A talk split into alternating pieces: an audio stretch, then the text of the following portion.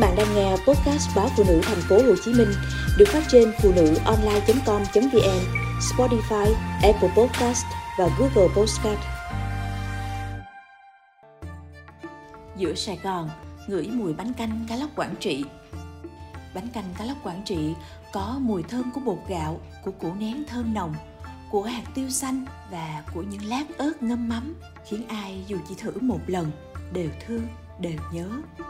Sài Gòn những ngày này nắng nóng đến mức dù hết giờ làm, nhiều người vẫn nấn ná ở lại cơ quan. Vừa để vớt phát chút không khí mát lạnh từ chiếc máy lạnh vừa để dòng xe trên đường giảm bớt tôi cũng không ngoại lệ. Tôi chờ lượng người đi xe buýt tuyến 150 giảm bớt thay vì thả bộ về từ trạm xe theo tuyến đường quen thuộc tôi quyết định tạt vào một con hẻm khác khi bắt gặp như có như không hương hoa sữa.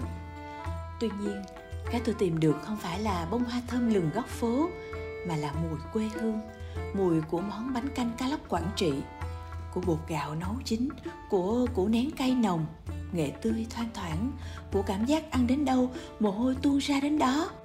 Vừa ăn, vừa dùng khăn lau mồ hôi, mà vẫn không muốn dừng lại.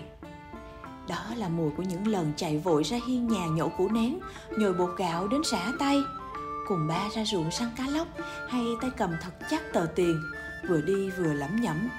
Bán cho mẹ con một con cá lóc về nấu cháo. Mẹ tôi không gọi đó là bánh canh, mẹ gọi đó là cháo cá hay cháo bột.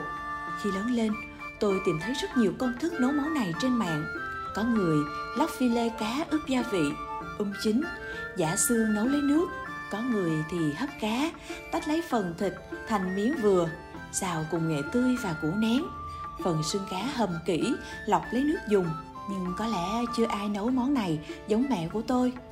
Cá lóc bắt về hay mua về, bà làm sạch, lóc lấy phần thịt, sắc lát mỏng, hấp chín cùng ít xả, gừng tươi để khử mùi tanh, rồi mới ướp gia vị. Chờ khoảng 30 phút cho cá thấm, đặt nồi cá lên bếp cùng gia vị, thêm tí dầu để lửa nhỏ, ôm chín, phần xương cá. Mẹ bỏ vào một chiếc túi lưới nhỏ, hầm khoảng 30 phút dưới lửa lớn. Vớt bỏ túi lưới, rồi phi dầu điều, đổ vào nồi nước dùng. Thêm vài hạt tiêu xanh đập dập, nêm vừa ăn. Bột gạo nhào tới, mẹ dùng thanh tre nhỏ, cắt sợi cho thẳng, rồi cho vào nồi.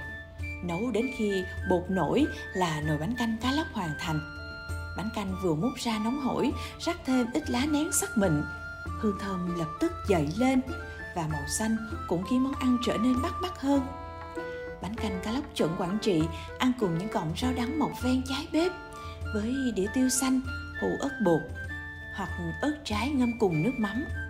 Nhón mỗi thứ một ít cho vào tô, dùng muỗng đảo nhẹ, mùi bột gạo, mùi củ nén mùi nghệ tươi đập thẳng vào mũi, có thể khiến bạn thương nhớ cả đời.